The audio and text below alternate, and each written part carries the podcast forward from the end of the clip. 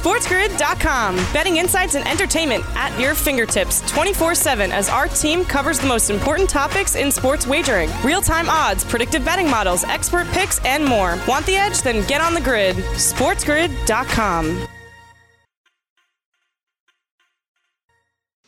Hey, welcome back, everybody. Right here onto the early line, hour number two on the grid. Dane Martinez and, of course, the candle burner, Kevin Walsh. Kev, we talked about week two as a bloodbath, right? There were so many injuries, and there's a couple of games where, like, these heavily hit and injured teams are playing each other. Um, and so I want to look at that because yeah, remember when it was coronavirus and we were like, what is it going to be if three guys on this side are out and one guy on this side is out? How do we evaluate them? How do the algorithms figure that? And I believe we have something in that when the Carolina Panthers go to Los Angeles to take on the Chargers. The Chargers are six and a half point favorites in this game. The total stands at 43 and a half. Now, on the Carolina side, Christian McCaffrey is down, right? He's on IR. Mike Davis is the pivot. If you trust that, that's an interesting value in DFS this week as well. But the more interesting one may be on the other side of the ball with the Los Angeles Chargers, that we know that the Chargers doctor punctured Tyrod Taylor's lung, so he's out indefinitely. And the kid, is in there. Justin Herbert, who by all accounts looked good in relief duty against the Chiefs last week. Now the Carolina Panthers are preparing for Herbert. Do you think it matters? Do you think it looks different for the Chargers this week? I think this is a spot where I wonder as we get closer to kickoff, you know, we said watch for the hook. Could this get to seven? Mm. Herbert impressed against the defending Super Bowl champions. The Panthers are a team that a lot of people would like to pick on. I lean Carolina here. I think that they mm. can keep this game tight. We always talk about games where the spread could come into play. I think that's yeah. possible. I also think Carolina could, though, get an outright upset win here. It wouldn't surprise me. But I'm just going to play this game over 43 and a half. A Panthers game? 43 and a half? Thank you very much. I will be playing this game over.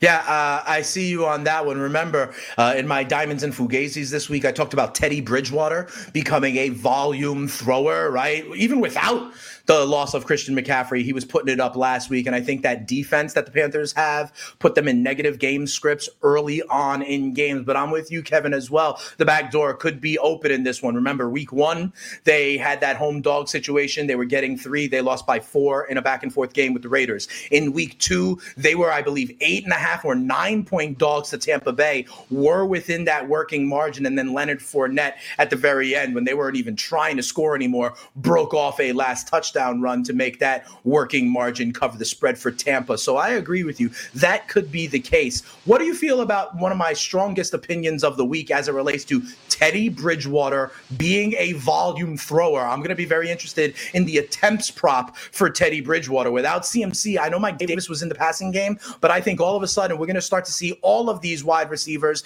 And during the week, the Panthers were even saying they wanted to get Curtis Samuel more involved. I think we see more Samuel, Robbie Anderson, even a little Ian Thomas if available in this week. I think they're throwing. I mean, I think that they should be, but is Curtis Samuel when they say they want to get him more involved? Is that in the pass game or the run game? Because that's Both. the one thing that's worried me a bit. Well, that worries me a bit though from the Mike Davis standpoint that we sure. think we're just walking on into RB one touches and all of a sudden. Oh, I, I, didn't say that. I didn't say that. I actually think this is going to be a pass happy team. I think Mike Davis will be the guy, right? But I don't know. I think they go more pass heavy. I'm not saying he's an RB1 in any stretch. He may be, I said he may be a value in DFS because of the way he's priced. They still price Christian McCaffrey on FanDuel at 10,000 and yeah, Mike yeah, Davis yeah. in the 5,000s. You know, that's why, relatively speaking. Yeah, no, listen, and I get that. I wasn't trying to say that you said he was going to be an RB one. I'm just talking about RB one level touches, right? At the end of the day, he had eight catches last week. If Curtis Samuel's making it happen, I don't love it. Yeah, fair enough. As we welcome in our radio audience from around the country, thanks for spending the morning with us here on the early line. Kev, you know, the Christian McCaffrey injury on one side, the, the, the just weird Tyrod Taylor situation, that's one injury game. This other one may even be more weird when it comes to injuries, Kev. It's the San Francisco 49ers who stay on the East Coast and have to play in MetLife Stadium against the New York Giants. They were there last week. They didn't like the turf. Remember that back and forth? A number of 49ers got hurt last week from their starting quarterback, Jimmy G, two of their running backs, two of the studs on the defensive line, Bosa and Thomas. And now they go back to this horror show turf for them. The NFL has approved it. But then on the other side, Saquon Barkley is down, Sterling Shepard is down. So again, how do we evaluate when both of these teams are so compromised? Kittle practicing in a limited basis, but there's also talk that because of their fears of the turf, they may hold him out another week as well. I man, this game is something else here, Dane. A part of me is tempted to make this the only game I bet from the entire one o'clock slate. Take advantage hmm. of being here in New York and just watching it in its entirety and either enjoying it or being as frustrated as I've ever been. But there's no. What is the argument for the Niners laying three and a half on the road with eight of their top starters missing? I like. I just don't think we can stress this enough. Their number one corner, their defensive player of the year candidate. We've also got Solomon Thomas. We've also got Dee Ford. No George Kittle. No Deebo Samuel. No Raheem Mostert. No Tevin Coleman. And oh, by the way, their starting quarterback. It yeah. like would they have been like ten? Would they have been laying ten to the Giant? Like no, they would have not been laying ten. They were laying seven to the Jets last week, right? A full seven to the Jets last week who are and, terrible you know, and worse, way worse on power ratings than the New York Giants. Way worse on power ratings. Now, ultimately, they covered they covered that game against the Jets. I mean, they just slept walk to a cover. He Mostert just yeah. opened up the game. He was like, hey, "Here's eighty to the house. Thanks for coming." Are the Giants even worse though, Kev? You know, Saquon Barkley not there. No. Their number one wide receiver in Sterling Shepard not there. I'm with you. Give me the home dog if it's more than three. Okay, I'll take it if it's more than the field goal as well. But I'm just trying to get into the minds of the book. I mean, both of these teams are heavily compromised. It could just be a stay away because so much is up in the air. More games to talk when we come back on the early line.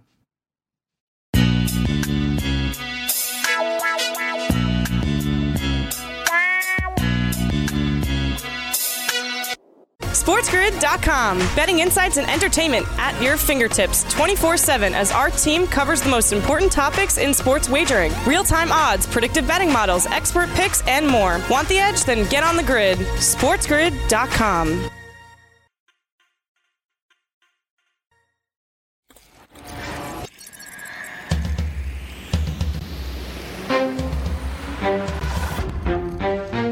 This is Sports Grid the grid.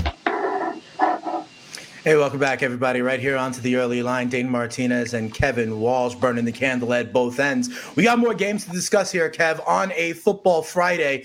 Recently, in the last segment, you were trying to relate the Niners point spread, you know, week two on that field against the Jets, a bottom five team, and then week three on that field against the Giants, another team that people don't necessarily think are uh, anything to write home about.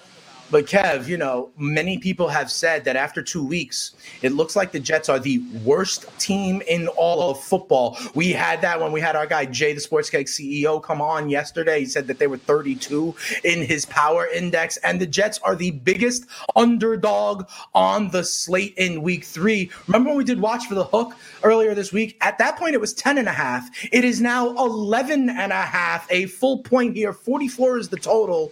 Um, you know, this profiles to me, we talked about this, Kev, that the Colts aren't really asking Philip Rivers to do too much. They do have the run game led by Jonathan Taylor. We'll see if Nyheim Hines gets a little bit more involved. Um, I believe this may be the Colts hopping in, hopping out, workman like effort, getting the job done. My question for you is 11 and a half too big of a number? It is a very, very big number. I want to respond with a question, though, and I'm going to somewhat put you on the spot here, but the question Uh-oh. is almost designed for you not to have a quick answer. Oh, Who boy. are the three most talented Jets that are available for this team going into this game? The three most ta- on the offensive side of the ball? Just in general. In general? Anywhere. Uh, anywhere. Sure. Uh, sure. Quinnen Williams is one on the defensive line. Um, I believe their quarterback, Sam Darnold, is two. Um, and then, uh, you know, I'll give you whoever the best offensive lineman is. Because it ain't anybody at a skill position, Kev, because Braxton Berrios is profiling to be the number one wide receiver for this team on Sunday. Right, so Mekhi Becton. So basically, Sure. y- Sure. year their two first round draft pick tackle this year, Yeah. their first round draft pick last year, and their first round draft pick the year before that. That's what I'm going with, Kev. And like, I don't think you're wrong, but like, goodness gracious, this team is terrible. Now, we've seen this movie before. Two weeks, a team looks like they'll never win another game. And then That's they show up and slaughter survivor pools. I almost think that it might be a good rule of thumb for us to never get in, get involved in the spot that is going to eat up all of your survivor pools. Now, funny enough, a lot of people probably don't have the Colts left in their survivor pool. That's because they're out of their survivor pool and took them week one against the Jags. I mean, this is the survivor pool pick of survivor pool picks. But guess what? That's what the Vikings were against the Bills two or three Yep. years ago. Knocked me Yep. out, knocked everybody else out. I just don't think it's necessary. Like, and I look, we're doing a pick show, we're doing a preview show. I get it. It is so unnecessary to bet this game. The Jets deserve to be 11 and a half point dogs. Maybe they deserve to be 14 point dogs. But I'm not going to lay 11 and a half or 14 or whatever this number finishes at with Philip Rivers. I think the total's interesting though. The Jets seemingly do enough, they'll throw enough to give you Right. enough points to where their defense is so bad, we should be able to get over a 44. And I also think Jonathan Taylor fits the description that we described Derrick Henry with last week. You're going to want to bet his overs with the caveat Yeah. of if the book is prepared for that and they're posting triple digits on the number, oh, then you're going to have to take a step back.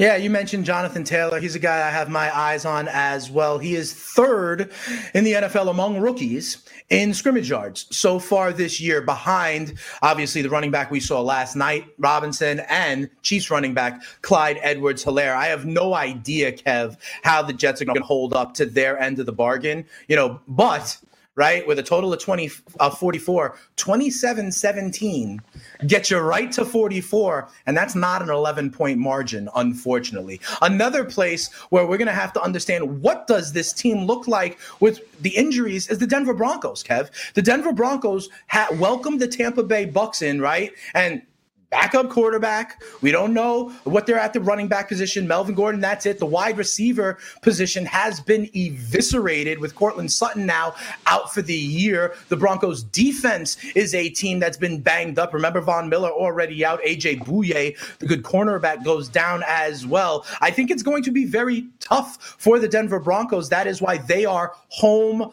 dogs by five and a half. That's sort of in no man's land. Let me ask you this as it relates to this Tampa Bay side. Are they just going to get better and better offensively as the year goes along, as Tom Brady gets familiarity with these weapons, and as they continue to uh, unleash, shall we say, Leonard Fournette? Will he assume to be the lead back here? And as they continue to get healthy, Mike Evans Right. was out there just to Sure. confuse Marshon Lattimore in week one. Chris Godwin, Godwin out of the cold dark quiet room. We, we all get excited about Scotty Miller dropping touchdown passes, right? That are messing everything up here. I said that the that the Patriots, right, one of my two favorite bets on the board. This is the other one. I think that the Bucks call it the Brady the Brady Belichick reunion special. I think the Bucks are going to roll this Denver Broncos team. Again, it was a spot that set up perfectly for us. Jeff Driskel hung around against that Steelers defense. Now he's home. Denver, tough place to win. What else do you expect to happen? They're going to keep this game tight. Tampa Bay looked awful week one. They were lucky to backdoor cover the Panthers in week two. Mm-hmm. They're going to roll this team. This Bucks defense continues to be underrated. Jeff Driskel's going to be in for a nightmare of a day. They've lost Courtland Sutton. Philip Lindsay won't be available for this team. You're relying on Melvin Gordon, who is not that great of a running back, can give you some production, but not that great of a back. Jerry Jeudy, who I love. We're still talking about a rookie wide receiver. Noah Fant's been awesome, but the Bucks have good linebackers, and the Bucks are going to be ready for that. And on the defensive side of the ball, they lost AJ Bouye. We know they lost Von Miller. This is going to be the yeah. healthiest healthiest that the Bucks offense has looked. You know Brady was going to want to go into Denver, no matter who's the quarterback, no matter who's the coach, no matter what, and look to put up to put up numbers and put up points. I think the Bucks roll Denver this week. I, I have no issues laying this five and a half. All right, fair enough. I want to press you on a couple of players involved if the game script goes the way it sounds like you think, right? So on the Denver side, you mentioned Noah Fant, who, by the way, is one of only three tight ends so far who does have a touchdown in both games this season. He may be a place to pivot in the pass game or maybe a value in DFS. There's also another rookie wide receiver on Denver, Kev, who I know you're on as well, in KJ Hamler right? And and he is someone who had 48 yards, I believe, receiving last week, and he may have a bigger role as we see here. You know, they're gonna have Jeudy on one side. Don't forget about another rookie. Where do you think it goes, especially if you think Tampa's rolling them? This could be garbage time production for guys like Fant, like Hamler. Would you buy into that? Yeah, no, I don't mind that at all. I don't think Fant though is a buy low guy. Value. Right, right. Like, no, he's yeah. known already. He's right. known. Like, Hamler, however, is only on right. like four percent of rosters. Yeah, and I and I think that there's a very realistic chance that Fant might have the highest receiving yards prop on the Broncos side of the ball mm. anyway.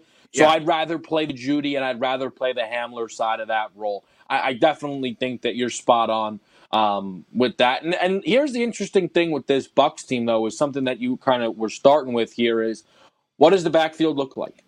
You know, yep. Ronald Jones. That's what I want to see too. Did he start to get out snapped because of a miscommunication with Brady on a fumble? Is this just talent eventually, you know, kind of rising to the top here? I mean, look, they were kind of having comparable games, and then Fournette does. This is something that Leonard Fournette will do. You want me to ice a game? Yep. Yeah, here's how I'm going to ice it. I'm going to score. Mm-hmm. I'm going to rip off a 40 yarder, and that's what I'm going to do, and that's what he did last week. And that's how yep. he had 12 carries for for triple digits and two scores what this backfield yeah. looks like. Does Ronald Jones get carry number one, or does Leonard Fournette get carry number one? No, that is definitely something I'm going to look at. I, I, do believe Leonard Fournette is like kind of slow burn leapfrogging Ronald Jones. And by the way, Kev, Leonard Fournette had his career high rushing yards, 225, as a member of the Jacksonville Jaguars in September last year against the Denver Broncos. So keep an eye on Leonard Fournette. He has his all time best game against this defense. I think what you said you know, the cream is just rising to the top. I think Leonard Fournette is going to be the back. Remember, I told you Bruce Arians was just being nice with Ronald Jones's ego, what he was doing early on. I think that is going to continue to come to pass. Hamler as an underneath threat with a negative game script looks good too. We got more games to discuss, but the news update is up next here on Sports Grid.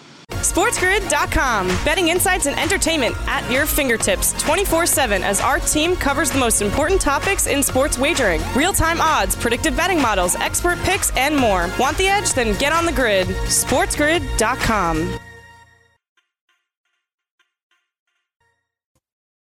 Hello, I'm Dr. David Chao, aka Pro Football Doc. I spent 17 years on an NFL sideline with the Chargers as a head team physician, and I can tell you teams don't want to tell you the whole story. That's where I come in. I know what they're trying to tell you and trying not to tell you. I know how to assess injuries and how will impact players and teams that week. Come check out profootballdoc.com. You can't make a bet or set a fantasy lineup without coming to consult with us at profootballdoc.com. Welcome back in, everybody. Right here onto the early line on the grid, giving you the edge. Dane Martinez and my main man, Kevin Walsh here. We also welcome back our radio audience from around the country. Thanks for listening to us bright and early on a football Friday, especially the mightier 1090 out there on the West Coast. Kev, remember when I said with Miles Sanders that there's a couple of prop bets that I'm just going to keep betting until I lose them, you know, and see how much they move up? Well, I'm going to tell you right now, one of them is going to be Kyler Murray's rushing prop. It was at 30 and a half last week. I took it, and I think they're in a tough spot. I think they're in the same spot that they were in with like Lamar Jackson last year, right? They can't raise it up to like 60. You know what I mean? But I'm going to bet it all the time. The other question I had for you, Kev, because you have been talking about DeAndre Hopkins, right? He leads the NFL in receptions with 22, is the best in NFL history through first two games with a new team. That total. So I ask you, with this total also at 55 and a half, Kev, why would I not have a Kyler Murray DeAndre stack in DFS this week? Um, well, the Lions' run defense is terrible. And Okay. last week, Davante Adams let people down, and Aaron Jones was Well, he got hurt the in the game. guy. He, pulled his Yeah, hamstring. he, played, he, he still played a lot of the game. Okay, I mean, and had three know, catches all for 30 yards. I mean, basically, Okay. last week in the first quarter, he gave you a week in the first quarter against the Vikings. And then against the Lions, it was the Aaron Jones show. You asked Do you for- expect you regression asked for- from this combo, though? Do you expect regression asked from this Kyler why. D-Hop combo? I you're giving me one. why. Do you believe in the reason you're espousing? I don't know though, because here's the thing about Patricia. He's terrible. But he does come from the Bill tree. And I do think there's something to be said about, again, this very uh, interesting concept, if you will, of let's take away what teams are good at. And, Right. you know, Patricia's going to give that a shot as well. So if I were to tell you that Matt Patricia, What are you taking away then? Power, it's Kyler Murray. The thing is, this isn't hard, by the way. Like I, it just drives me crazy. And again, I, it's not you that I'm frustrated at because you are right to pose it. It's just outrageous that like Matt Patricia's like, what should we take away? Kenyan Drake, you think? Like, but odds are, Because right? here's the thing. Wait, wait, wait, hold on a second, Kev. Because and this is where the catch happens. This is where guys like Lamar Jackson, Cam Newton, to to quote unquote take him away. What does that mean? Put a spy on him? Kyler Murray ran for 20, 25 yards a chunk, making people lose their ankles. You could try to quote unquote take him away, but that's where the natural athleticism comes in, right? I mean, yes, right, which is why he's incredibly talented, but it doesn't mean you just don't do anything and then keep letting him rip off 20 yard rushing touchdowns. Like, Okay. no, we're going to play contain and we're going to have to send creative blitzes and we're going to have to do everything we can to try and pray DeAndre Hopkins doesn't beat us into submission. I don't think, I don't know if it's going to work, but Right, right, right. at the end of the day, like you're showing up here, right, with your helmet and your pads, and that's what your focus has to be. Like, if, we leave this game, we go, ah, Kenyan Drake beat him. Ah, so be it then. You so be it. But like, if we leave this game and we go, hey man, can you believe DeAndre Hopkins, 15 grabs, buck 62 scores, Kyler rushed another one in for 80. What did you show up for, man? What did you expect here? Right? So, Right. and again, he's supposed to be a defensive head coach. I think the one thing with this game, though, is Dane, and, and kind of what we just did in that spot. When you're looking at the slate, I think it is very important to try and play devil's advocate. No matter how much you like a side, ask yourself why someone might like the other side. And Right. maybe you don't talk yourself into the other side, you might at least talk yourself out of the game. And I will tell you this the Arizona Cardinals are going to be a team that people will love this week. Teasers, Survivor. How could they Right. possibly lose to the dreadful Detroit Lions? Here's the one thing I will tell you the Lions have had double digit leads now in each of their first two games. That is a real thing. They're getting back their best skill position player in Kenny Golladay. And I think if they're able to jump out to a double digit lead in this game in the way that they have the past two weeks, they might finally be able to hold on to one. All right, you mentioned Kenny Golladay looks poised to return for the Detroit Lions as well. Golladay, and it would be so nice. But talk to me about these Lions running backs, right? Because you got Adrian Peterson, the, the, you know old faithful there, on Johnson as well, and the rookie D'Andre Swift, who I think has been involved more in the receiving game, right, in the pass game. But my question for you, Kev, this total is 55 and a half. Okay, Right. so you know, and and and we talk to guys like Colin Drew and Drew Dinkmeyer, and and and they always say that like you come back on them also in a stat game, right? So if you have Kyler Murray and you have DeAndre Hopkins, do you not also maybe come back and get shares of say a Marvin Jones as well? Like, do you expect Detroit to, as I like to say, hold up to their end of the bargain? Yeah, that's the thing. I don't see why the Lions just don't go out there and have Stafford throw the ball 45 times. Right. and and just do everything like look, you've got you. You're going to mix the run game in, sure, right? But I, I just you've got Golladay back. Attack the attack them down the field because Terry McLaurin had a big game last week. Seven grabs, 125, and a score. Now, that a lot of it, you know, came in the second half, garbage time as they were down. Okay, but it's a spot here where Matt Stafford, you know, you kind of talk about Dan a little bit. Some guys in DFS, he's he's on the lower end of quarterback prices. Hmm, that is interesting to me. He's someone that stood out to me. Yeah, no, I, I, like that. And a game with a 55 and a half point total, and we see potentially Detroit with a negative game script. I would not be surprised if Stafford has a five as the first number of his attempts in this game. You want to say something else on this one? Yeah, I, I, I, want to actually make this point about the yeah, Lions and the same thing with the Falcons. If you're these two teams moving forward, you pretty much can never take your foot off the gas pedal after what you've now seen from the first. No, absolutely. Weeks, right? Like, if, yeah. especially if you're the Detroit Lions, right? Blowing the, that fourth quarter lead, sure. you did, right? And then getting up 14. Like, so that's something that I think should be real for those two teams. That, you know, even if we start to say to ourselves, game script, right? Oh, the Lions might be in front. Okay, well, or the Falcons might be in front. Todd Gurley. No, throw the football. Be up by 28 points in the fourth quarter and still keep throwing the football. Now, I don't know if these teams will necessarily do that, but I know they should.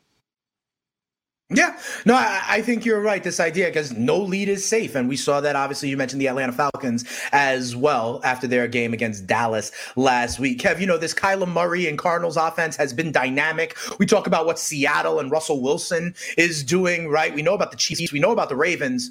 But it's the Green Bay Packers that have the number one offense in football right now, Kevin. After two weeks, they have scored 80 plus points in total. They, they're literally the fourth best offense in NFL history to this point. Okay, so talk to me because they go into the dome now to see New Orleans on Sunday Night Football. The Saints are laying three. We've got another high total at 52 and a half. But, you know, the spotlight, Kevin, this injuries have been on Christian McCaffrey and Saquon Barkley, the number one and two running backs in fantasy.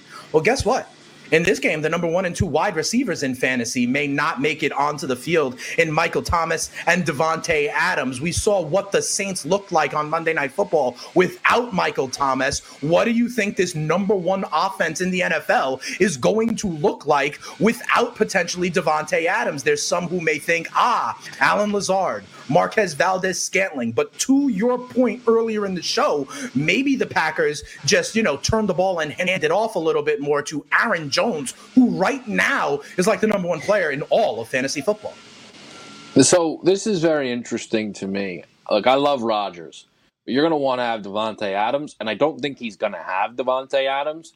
We've kind of talked right. throughout this show about who are the guys that have dominated through two weeks that are going to kind of come back to the pack a little bit.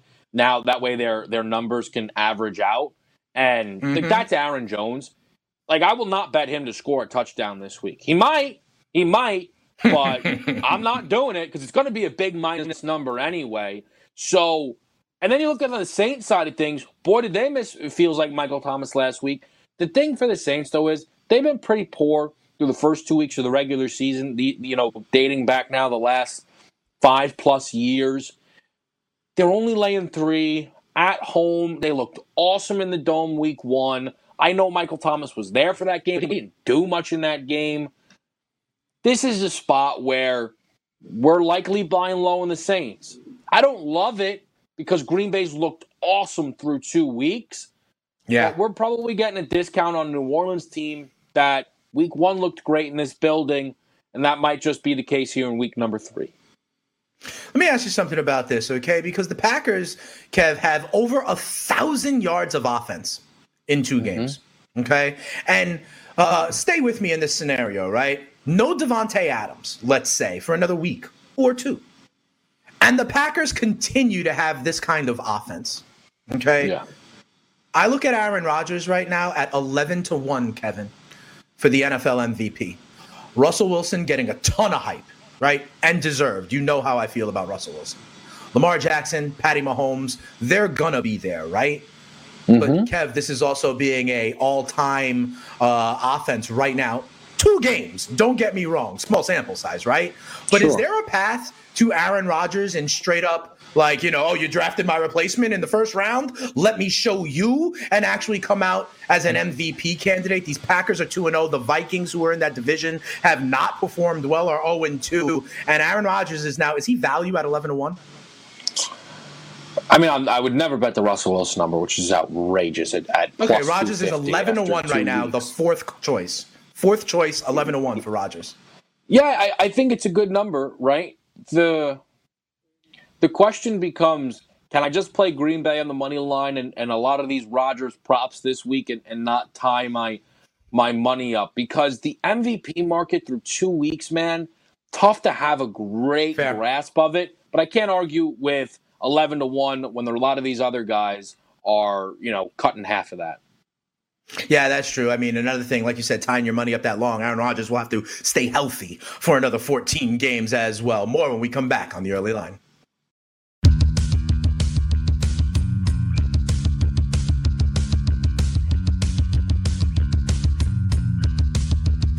SportsGrid.com. Betting insights and entertainment at your fingertips 24 7 as our team covers the most important topics in sports wagering real time odds, predictive betting models, expert picks, and more. Want the edge? Then get on the grid. SportsGrid.com. Welcome back, everybody. Right here onto the early line on Sports Grid. Dane Martinez and Kevin Walsh. And Kev, we have discussed all of the games in the NFL on Sunday. So I know we got to talk a little bit of NBA and LeBron for you, Kev. And that's what we do now because the Los Angeles Lakers did, in fact, get a victory last night, 114 to 108 against the Denver Nuggets, putting the Nuggets in the familiar 3 1 hole for them. I want to ask you about this. Kev, one of my biggest takeaways, I know we talked about this going into this game, was, you know, talk about some fouls and the way LeBron was even like being officiated. And now I look at the box score and Anthony Davis got to the line 14 times. LeBron James got to the line 14 times, right? As a team, they get their 35, you know, 20 of 23 on the other side for the Nuggets. But the fact that Davis and LeBron get to the line a combined 28 times in a six point game, I think is interesting. What were the biggest takeaways from you in game four? Yeah, I mean, there's a lot of people that were, uh, I don't know if they were surprised, annoyed by the free throws. It shouldn't have been surprised. Shouldn't have been surprised one bit there's been the same amount of free throws taken by these two teams through four games, as much as everybody is trying to cry wolf on the officials. The Lakers were called for 25 fouls. The Nuggets were called for 28. It's not, not that big of a gap. And I don't know why right. people are so caught off guard by two of the five best players in the world who consistently shoot their shots at the basket going to the line a bunch. Like, you should be surprised when LeBron doesn't shoot 10 free throws in, in, in a spot like this not the other way around. The foul stuff is is just whatever. People want to get caught up in it and lose the fun that is this game. Fine. This was an exciting game, man. It really was. And I can't even lie to you. Where where I I, I start Jamal Murray because what yeah. a display from him. No, seriously. I mean, 32 points, 12 of 20 from the field. Just the shots that he was hitting, everybody was with the reverse layup. There was the fadeaway uh, to baseline right-handed floater. Yeah. There was the spinning, falling on his head left-handed floater. I mean, he was just hitting circus shots, and everything that left his hand was going in. I mean, it was a, Jamal Murray is a guy, Dan, that you and I have talked about a lot about where he's moving up the ranks. Yeah. And you know, the other day to myself, I was starting to piece together what the top twenty might look like, and I don't know where he fits into that group, but plays like this, man, it, it makes this guy hard to deny. He's he's been awesome for this team. You know, and Kev, and obviously we should talk about the Lakers, right? Because the Lakers are the mm-hmm. team that are up 3 1. But, you know, I have asked you about Jamal Murray in the past, right? And does he ascend to be like a top five point guard in the NBA? And I also asked you, you know, we have that big three concept, the Batman and Robin concept. I remember also asking you, um, like, tell me better duos in the NBA besides Murray and Jokic, right? And if you're going to consider potentially Murray and Jokic to both be top 20 players in the NBA, they have to be in the conversation. I remember you also asking me, Kev, as it related to the Nuggets, like, did they have to win that game seven against the Clippers to kind of advance, right, in the mm-hmm. public perception, have that moral victory? So I honestly believe they're 3 1 now, and I don't know if they're going to be able to come back from 3 1 for a third time in the same playoffs, right? But before we talk about the Lakers, like, we have to respect this Denver Nuggets team led by one of the best duos in the NBA, Kev. And look, this is a series that it's 3 1. And this is kind of what I was saying to you about this series, right? Where I was like, look, it's a bad matchup for Denver. The Lakers are going to win the series. But it doesn't mean that it was a slight to Denver, who through four games right. has been competitive. They've been they've been right there in the mix in three of these four games. Obviously, with the one win yeah. under their belt. So it and a lot of people now have been talking about it, Dane, in the way that you know people were were kind of hoping if they crossed that threshold man, this team ain't going anywhere. Jokic's 25, Murray's 23. And I, and I don't know if people feel like we're talking about this series as if it over as if it's over, which maybe is disrespectful to them. I mean, the series is over, but they uh, it's just one of the things where because we always start on the Lakers side of it, and I wanted to mm-hmm. give Denver their credit in yeah. this spot because it and it, you know it's odd how it works out now murray who played you know a fantastic is the minus, minus eight. eight. yeah yeah yeah right like it's it's yeah. crazy how that how that stuff works but i just i leave this game man and because you've been talking to me about uh, about this duo and and where do they yep. rank right and with performances like this at the end of the day when you put those lists together a lot of times it has to do with trust and the postseason and where I can trust you in the postseason. And they're earning that trust on a nightly basis. Yeah, I absolutely think kind of their their comebacks from three one. Remember, down double digits in elimination games, left and right. Like, and remember, they won game sevens last year as well. You know, and we believe there's a potentially ascending Michael Porter. Give him another year. And what I truly wonder, Kev, is if Denver like gets through that kind of glass ceiling uh, perception wise, will they start to like attract a free agent? You know, that could be a key cog mm. for them moving forward. You know, I think people will have to wonder. Maybe I want to go to Denver to be that third, right? Like a like an Oladipo type. Who knows? Well, but let's talk about the Lakers here now. Um, have they figured it out? Are they rolling? You think they put them to bed? Because I mean, Denver has come back from three one before. They sure have. Here's the thing with the Lakers and, and why they're the best team in the league their ability to be versatile, their ability to adapt. Dwight Howard got the start in this game, not JaVale McGee. Yeah. Dwight Howard, you know, I think had eight and eight in the first quarter. He only played 23 minutes, was a plus seven, and gave this team 12 points, 11 rebounds, and most importantly, Dane, six offensive rebounds. A lot of second chance points for the Lakers in this game, and that's what they needed to see after being dominated on the glass. At you know, 12 offensive rebounds as a team in the game. That's what this team needed to do, and that's what this team has the ability to do. Because last round, Dwight didn't play. JaVale got pushed out of the starting lineup for Markieff Morris. And then Markieff Morris only shows up. I mean, he fouls out in 17 minutes of work. Lakers are fine. That's what this team has the ability to do. You know what you're going to get from the two pillars. In this series, again, because of the matchup, AD shown up, he's giving you 30. And that's what he's done. LeBron, no matter who you're playing, is going to give you 27, 8, and 8, and gave you 26, 8, and 9. Like, that's right. what he's going to do. KCP has stepped up, and he's been good for this team in spots. Rondo, the plus minus isn't kind to him, but the numbers are there, and he played a good enough game for this team. And ultimately, we're we're seeing that there's there's actually balance in a roster that everybody felt was completely tilted on its head because the other pieces are versatile and they open different avenues for this Lakers team to adjust to any opponent that they play. All right. And so, Kev, the next time we talk on Monday morning, we'll see if the Lakers have, in fact, yeah. put the Denver Nuggets to sleep or if they kind of stay alive the way they have in the last two series in a row. We will mm-hmm. see how, uh, how that one winds up. Over in the Eastern Conference, though, Kev, we may also have the finals participants set by the time we talk on Monday as well, because tonight, game five of the Eastern Conference finals will pit the Miami Heat and the Boston Celtics Celtics. Miami has a 3 1 lead. We were asking about what are the adjustments there at play, but it's ironic.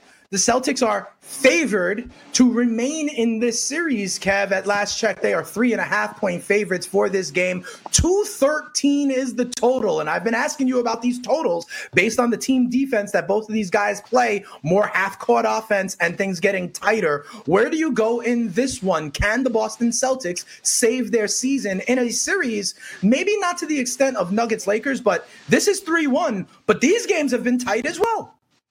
No, they absolutely have been tight. And Boston being able to. this is a series where I think it's okay to say, listen, man, game by game. I think that's fair because if you get the next one, right, then it all comes down to game six. And people might say, well, why is that not true for Denver? They're not going to come back from 3 1, three straight series. They're not going to do it against a team that is just a bad matchup for them, and they're not going to do it against two of the five best players in the world. It's not going to happen. Now, the Miami Heat have lost twice all postseason. All postseason. So to have to beat them three times in a row, yeah, it's a mountain to climb. But it's going to have to be brick by brick. Here's what I will say about, though, the total, which you have pointed to a lot in this series. It yeah. is now up to 213. It should be up to 213. These teams are starting to push the pace a bit. I look back though, the Heat closeout games thus far in the postseason, and I guess, uh, and when I say closeout games, maybe I'm kind of eliminating when they had the opportunity to sweep Milwaukee. Game went to overtime is a weird game, but the right. the game that which they closed the series out have played stone cold unders. I don't even know if they got, I don't think either game got to 200 points. It feels like this could be a game that should peel back a bit. I think on the offensive output and just be a tighter game as both of these teams somewhat feel the the pressure. Though I can't pretend that I say that with the utmost confidence because it was the second half that saw like 120 points put forward. That live total got down to 198 and a half at the break, Dane, and got up then mm. finished in the 220s. So it's a spot where I think the under's the play, but this very well could be a series that's just going to play towards the over. Okay, let me ask you about in the prop market, which I know you've been in all playoffs long. I have one question for you on either side. Mm-hmm. On the Boston side, you know, we've talked about kind of their top end talent, right? How they have three guys, four guys you trust. So, like, I see point totals for all these dudes, right? As high as 25 for Tatum, who, by the way, went scoreless, I believe, in the first half last time around, down to 19 for Brown and Kemba, down to 13 for Hayward, down to 12 and a half for Marcus Smart. Where's the value on any of those scorers for the Celtics? I have to trust Tatum right now. I mean, he had zero points and went over it. He had zero points in the first half and then went over his points prop. Like right. what? I don't know how you do that. I don't know how you do that. Donovan Mitchell did something similar to that to break my heart in a round one matchup, but he didn't have zero. He only had like he had like six or four. Donovan Mitchell. But I, I think Tatum's the guy that you just you seemingly have to trust you gotta, right, right. from this Celtics team because Kemba's just not been good enough, man. Like I I've thought a number of times in this playoff, time to buy back on Kemba, and it has right. not been time to buy back on Kemba. Fair enough. Then over on the Miami side, I need a hero. Tyler Herro, after 31 points and hitting five, I believe, three pointers yeah. in game four, when also Duncan Robinson got squadouche from behind the arc, right? So I ask yeah. you all the time about these two dudes. Duncan Robinson, Tyler Herro made threes. They both sit at two and a half. Um, you want to go back to Duncan, or is Tyler Herro just going to continue this emergence as like so, the third guy? That here's that's and that's the thing with Herro now. The minutes are there to Right. justify that play. Hard to argue with it. I will. I'll keep Duncan in the conversation though, and let me bring Jay Crowder back into the mix. These Ooh. are two guys though that are shooting exclusively threes, both coming off bad shooting nights. Crowder, two games in a row, bad shooting nights. Maybe you're risking that these guys are, because of their shooting is lacking, not going to play enough minutes. But I think you might be able to buy low on them, whether it be points props or three point markets. Yeah, I think I might stick with this Tyler Herro because, like you said, he's getting the minutes now. The opportunity is there. We'll give you our best bets for an NFL Week Three when we come back right here on the early line.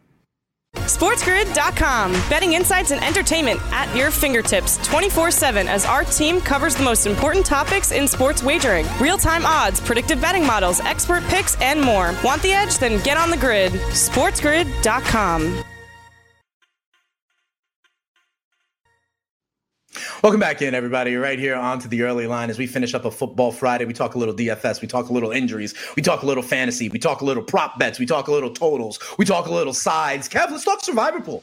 Um, okay, I am still live in mine. I had Kansas City week one, I had Pittsburgh week two, and you know, I mean, I'm a Jets fan, but I don't see how the Jets go in there and beat Indianapolis with what they're running out, especially at the skill positions these days. I think the Colts are going to be my survivor pick for the week. I think it's like chalk and easy. And then, you know, it's kind of the emotional hedge too, right? Because if I lose that survivor bet, the Jets won a game, for goodness sakes. Yeah, I- they'll win other. Don't do it. Don't do the Colts thing. Don't Philip take the Colts. You think the Jets are live to win this game outright?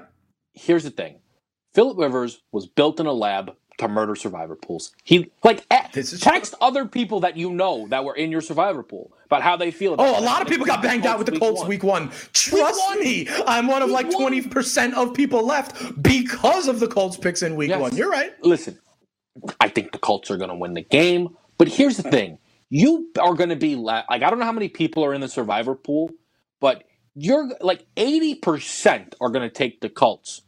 If it happens, if it happens, Dane, it's going to be you and like six people. There's some other Right. spots on the board that I think are Like what? just Give me one. fine. We got a minute left. Give me one. I think I think the Patriots at home because I know people don't want to go on the road, and even Philly. They're playing the Bengals. They're playing the Bengals. When else are you going to really want to trust Philly? The other options are going to be division games. Pick on the Bengals. Okay, yeah, that idea of Joe Burrow on the road, and you know, ironically, you go back to the Philadelphia Phillies, which our poll thinks is 35% of the people, Kev, still think the Philadelphia Eagles at 0 2 can make the playoffs. The leader in that poll is the Houston Texans with 53% of the vote. They've got the Pittsburgh Steelers, but then, as we've said, the schedule kind of opens up a little bit for the Texans after that stretch of at Kansas City and home for Baltimore to start off. Well, one thing I know is when we are here on Monday morning, Kev, we're going to have a lot to talk about. Whether it's the NBA Finals being set, if the Cardinals are playing a doubleheader on Monday, Yeah. and all the stuff from week three to look at. And by the way, week three finishes with a pretty premier Monday night football game with Kansas City and Baltimore. So we'll be here after the weekend to discuss all of it. My man, the candle burner, Kevin Walsh, and me. I'm merely Dane Martinez. Thanks for watching on Sports Grid. The morning after is up next. Have a great weekend, everybody. SportsGrid.com. Betting insights and entertainment at your fingertips 24 7 as our team covers the most important topics in sports wagering real time odds, predictive betting models, expert picks, and more. Want the edge? Then get on the grid. SportsGrid.com.